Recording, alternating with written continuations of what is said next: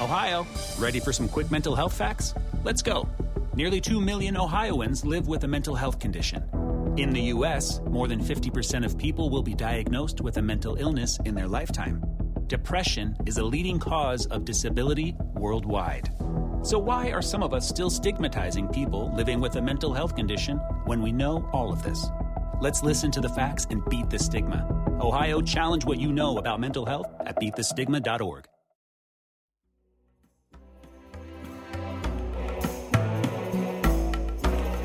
The Egyptian History Podcast, Episode 25 A Fire in the South.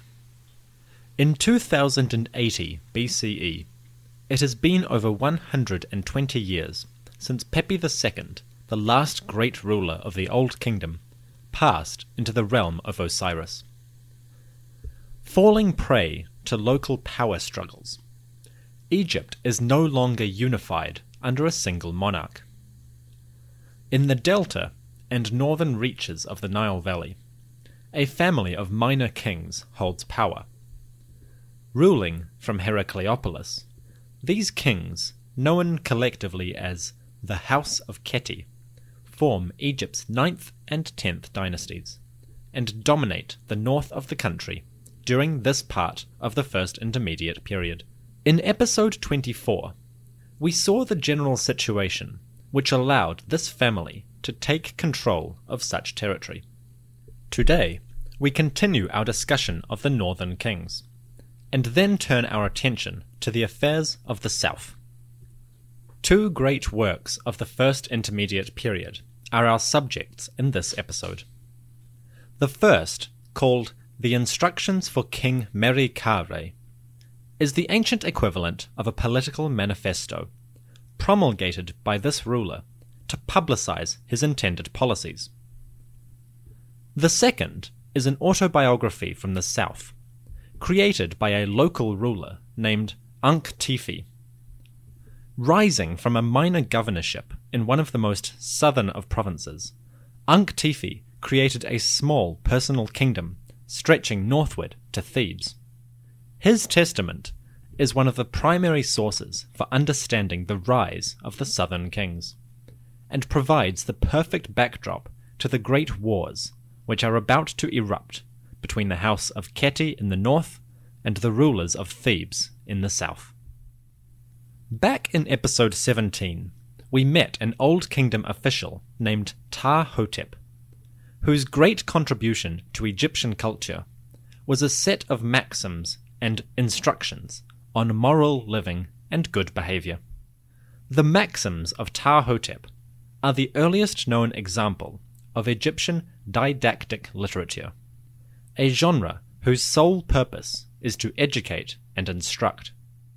By the mid First Intermediate Period, over 200 years after Ptah-hotep, the traditions and forms of didactic literature have evolved significantly. The instructions addressed to King Meri Kare are the finest example of the genre yet produced. They are more nuanced and include discussions of conflict and strife, which echo the political situation in which Meri Kare lived. King Meri Kare was probably the son of a Heracleopolitan king named Khety III, and the text claims to be a set of instructions laid down by Khety for the benefit of his son. Miriam Lichtheim, one of the most significant translators of the 20th century, thought that it was more likely the text was composed by Meri Kare himself, or at least during his reign.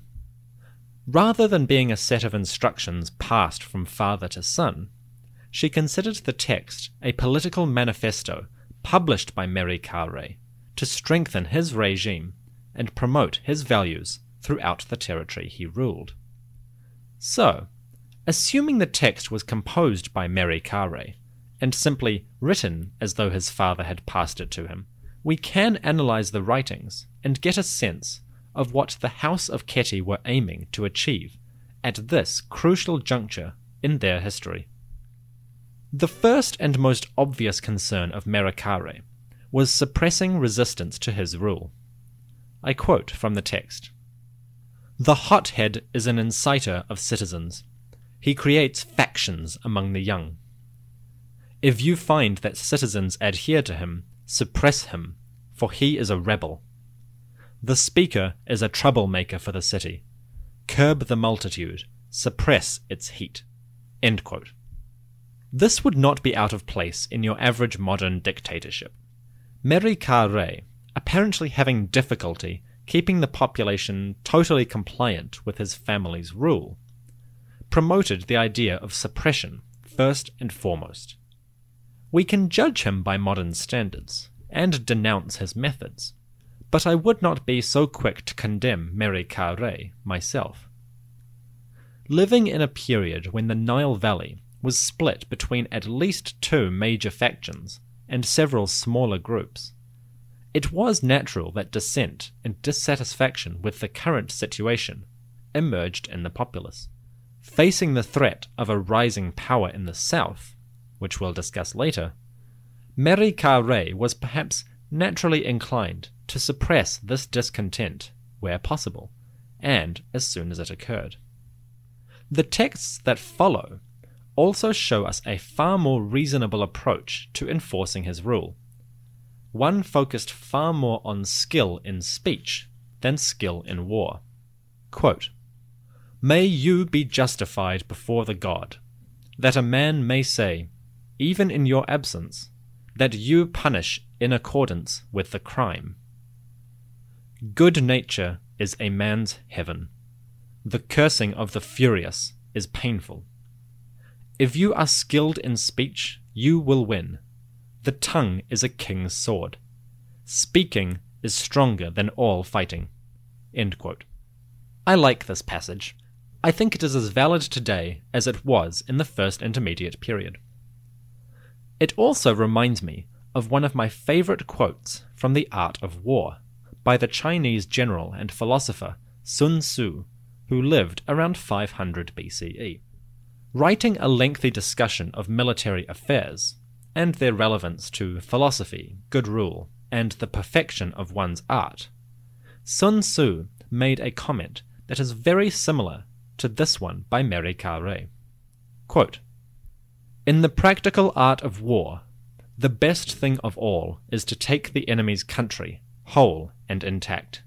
To shatter and destroy it is not so good. Therefore, to fight and conquer in all your battles is not supreme excellence. Supreme excellence consists in breaking the enemy's resistance without fighting. Thus, the highest form of generalship is to frustrate the enemy's plans. Compare that to Ka Rei, who said, If you are skilled in speech, you will win. The tongue is a king's sword. Speaking is stronger than all fighting. And you can see why I love these philosophers so much. And I do consider Ka Rei to be a philosopher, in the literary sense. While the Egyptians may not have developed systems of thought like Aristotelian ethics or Socratic dialogue. They formed nuanced and valuable ideas of their own, and you can learn as much about life from the ancient Egyptians as you can from any modern self help book. But I digress. Meri Ka political manifesto served both to publicize his ideas on kingship and also to guide his servants in the art of governance. Ideas such as the ones I have quoted about suppressing dissent and overcoming opposition by skillful argument are more relevant to internal administration than to foreign relations. Rather than promoting war, the instructions emphasize conciliation and education, harmony over conflict. Quote, the wise one is a school to the nobles. Those who know that he knows will not attack him. No crime occurs when he is near. Justice comes to him, shaped in the sayings of the ancestors. Imitate your fathers, your ancestors. See, their words endure in books. Open them, read them, copy their knowledge. He who is educated becomes skilled. Do not be evil. Kindness is good. The idea of the king acting as an example to his followers is not a new one. In many ways, it has been present ever since the beginnings of Egyptian kingship. Right back in the pre dynastic period, ceremonial art would record the king as a founder of towns, digging irrigation and creating agriculture. From these more personal and immediate ideas, Egyptian thought has developed over a thousand years into the philosophical musings we see here. The premium on education is a concept usually only discussed in the context of the Middle and New Kingdoms, when scribes composed texts that praised written knowledge and literacy above all other skills. But the teachings of Meri Ka Re show us just how powerful these ideas were, even in the darkest days of the Egyptian kingship. While he could not extend his authority past Abydos, Ka Re nevertheless put great value on upholding the traditions of his ancestors. Indeed, it is probable that Meri Ka Re was even buried at Saqqara, near to the pyramid of Teti, first king of Dynasty 6. While Meri Ka Re's pyramid has not yet been discovered, references to such a pyramid are found in the titles of 12th dynasty officials from the region suggesting that a cult to Meri Ka Re existed here and lasted until the High Middle Kingdom. Such veneration, perhaps, was part of the king's positive legacy and apparently beneficent character. That his priorities were benign is conveyed through further quotes from the instructions.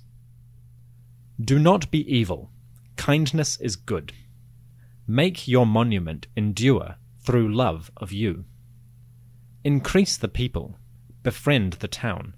The god will be praised for your donations. Respect the nobles, sustain your people. Strengthen your borders and your frontier patrols. It is good to work for the future. One respects the life of the foresighted. Meri Ka Re's instructions would make a great tattoo. The emphasis on foresight is something I feel we can all get behind. Planning for the future and taking care to look after those who depend upon you, in this case, the nobility and the people. These are common motifs in human philosophy, with good reason. The king continues Advance your officials so that they act by your laws. He who has wealth at home will not be partial he is a rich man who desires nothing. The man who wants does not speak justly. The unrighteous is the one who says, I wish I had. He inclines to him who will pay him. Judicial corruption was certainly a feature of society in ancient Egypt, as it has been in every human culture throughout history. Attempts to combat such practices appear frequently in the historical narrative, and become particularly prominent in times when the king's power was weak. For Re, the emphasis on curbing greed and desire among his nobles was not an attack on the poor, but rather a simple recognition that the desire to possess more can incite humans to immoral behavior. In the first intermediate period, such concerns were particularly important, because the king was reliant upon provincial nobles for his power. The end of the Sixth Dynasty had seen the rural elite gain a level of unprecedented wealth and independence. In order to keep control of their kingdom, the House of Khety depended upon the consent of these wealthy families. Meri Re's priorities might therefore be viewed somewhat cynically as an attempt to hold on to his authority. And odds are there was an element of this in the philosophy. But Meri Ka Re took his ideas much further than the simple need to curry favour with a provincial elite. His emphasis on good governance and justice place him among the great teachers of Egyptian ethics and how to rule in accordance with Ma'at. Quote, Raise your youths, and the royal residents will love you. Increase your subjects with recruits. See, your city is full of new growth. Advance your officials. Promote your soldiers. Enrich the young men who follow you. Provide them with goods. Endow them with fields. Reward them with herds. Do not prefer the highborn to the commoner. Choose a man on account of his skills. Then all crafts are done. The enrichment and rewarding of loyal service goes back in time to the early dynastic, and it was not altered significantly during the first intermediate period. For Meri Kare's regime, the emphasis on recruitment and the rewarding of loyal service had two components. On the one hand, it was a way to keep wealthy families and men loyal to the House of Khety. On the other, it was the most effective way to maintain a strong defense against any threat from outside their kingdom. As we will see shortly, such priorities were sensible and necessary given the rising power of Thebes around this time. To further strengthen his position, Merikare's regime emphasized defense and strength in military affairs. Although he valued skillful speech, the king could not ignore the practical needs of his kingdom, and conflict was a part of this ongoing struggle to maintain the House of Khety. Quote, if your southern border is attacked, the bowmen will put on the armor. The foe loves destruction and misery. He who is silent towards violence diminishes the offerings. There is no one who has no enemy. Do not kill one who is close to you, whom you have favored. Divine are they who follow the king. Make yourself loved by everyone a good character is remembered when his time has passed. May you be called he who ended the time of trouble by those who come afterward in the house of Khety. I have told you the best of my thoughts. Act according to what is set before you. Unity between king and subject was stressed to the last by this philosopher ruler, and an emphasis on good governance was his final word to his heirs. Meri wanted his words to be the linchpin of policy for the House of Khety. And were it not for historical inconvenience, he may have succeeded in his wish. For Meri and the kings of Heracleopolis, such attitudes may have established good relations with those whom they ruled, but what about those outside their kingdom? From Abydos to Aswan, we have almost totally ignored the affairs of Upper Egypt in our discussion so far. Today, we change that and direct our attention to the affairs of the South and the great conflicts which occurred between local warlords of Upper Egypt. Save big money on everything for your next project at Menards. Spring is here, making it the perfect time for outdoor projects. Suncast storage sheds are an excellent solution for protecting outdoor lawn and gardening tools. They're easy to assemble, and the all weather construction provides water resistance and UV protection. Save big on Suncast storage sheds. View our selection of Suncast products today in store and on Menards.com. Save big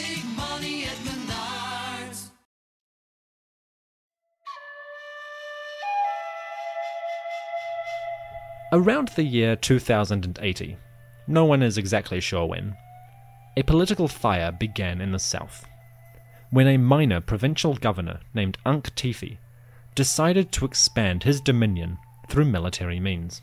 At ancient Hefat, modern day Moala, Ankh Tifi oversaw a small region of land just south of Thebes. He lived autonomously and although he utilized royal titles such as seal bearer, lector priest, and general, this local prince was essentially independent of a king. This suited Ankh Tifi just fine, and in a lovely tomb at Moala, he recorded his accomplishments for posterity, making special mention of his contributions to communities suffering from famine or poor harvest. He also acted like a mini king, attributing his appearance and effectiveness to the support of Horus, god of kingship and sustainer of the kingdom. Claiming that Horus desired Ankhtifi to expand his power, he recorded the conquest of a town called Edfu, where the cult of Horus seems to have been particularly strong. Apparently, he did this at the god's bidding. Quote, Horus brought me to the region of Edfu to re establish it, and I did it. For Horus wished the community to be re established, and he brought me to it for this purpose. I found this place inundated like a marsh, abandoned by its owner, in the grip of a rebel, under the control of a wretch. I made a man embrace the slayer of his father, and the slayer of his brother, so as to re establish the town of Edfu. How happy was the day on which I found well being in this town. Now, you may not think much of the text on the surface. Ankh-Tifi comes to a new region, claims to restore its well being and sustenance, and praises the god for his involvement in the escapade. But between the lines is the record of an aggressive takeover of territory initiated by this local governor, resulting in the conquest of an important ceremonial centre. To commit such an act was not only an exceeding of his own authority, but also a dangerous feat to perform, one which risked bringing the attention of the northern kings upon Ankh-Tifi. But there were more immediate concerns than the northern kings. At Thebes, a new family of rulers had emerged to claim authority over the south. The Theban kings, descended from a man named Intef, are known collectively as the 11th dynasty in the Egyptian chronology. But, because they were roughly contemporary with the 10th dynasty in the north, I prefer to ditch the dynastic system during this period, and refer to the Theban kings as the House of Intef. The House of Intef emerged at Thebes, soon coming into conflict with Ankh-Tifi, who recorded the affair in his autobiography. Quote, I went downstream to the country west of Armant, and I found that all the forces of Thebes and Coptos had attacked the fortresses of Armant. I reached the west bank of the Theban province. My bold crack troops ventured to the west and east of the Theban land looking for an open battle. But no one dared to come out from Thebes, because they were afraid of my troops. Ankh-Tifi's victories were short-term successes against the rising power of Thebes. The House of Intef had allied with the rulers of Coptos and formed a confederation. For Ankh-Tifi, it was just a matter of time before his own principality was swallowed by this growing force. Although Ankh-Tifi was able to invade Theban territory, he lacked the strength to attack the town itself. His troops marched about ineffectually, unable to force the Thebans into a pitched battle. Such a stalemate aided the Thebans in the long run, for they were able to conserve their resources and eventually push back against Ankh-Tifi. That they were victorious is made evident by the sudden disappearance of Ankh-Tifi's united territory following his death, replaced by the overarching authority of Thebes. The Theban king Intef I proclaimed his authority by taking on the titles and names of a full-blown ruler. His Horus name, Secheru Tawi, translates to the one who has brought calm to the two lands a rather presumptuous epithet, given that it would be more than 60 years before peace returned to Egypt in the form of a united country. But the Theban kings were now in control of Upper Egypt, from Elephantine north to Abydos. Naturally, it was only a matter of time before they came into conflict with the House of Khety. If we remember the instructions of Merikare, the king made reference to warfare and the assembling of troops. This was even described in terms of prophecy, with the northern kings marshalling their strength against both southern rulers and the threat of Asiatic nomads from the east. Quote, Troops will fight troops, as the ancestors foretold. When the Asiatics were a fortified wall, I breached their strongholds. I made Lower Egypt attack them. I captured their settlements. I seized their cattle until they abhorred Egypt. The region of Memphis totals 10,000 men. The borders are firm, the garrisons valiant. If your southern border is attacked, the bowmen will put on armor. Build fortifications in the Northland. The foe loves destruction and misery. The stage was set for a great conflict between North and South, between the House of Khety and the House of Intef. Egypt, now divided firmly between two ruling powers, was about to enter a decisive period of civil war, from which would emerge the foundations of the Middle Kingdom. Join us next episode when the southern fire rises to attack the north, and the first intermediate period reaches its bloody climax.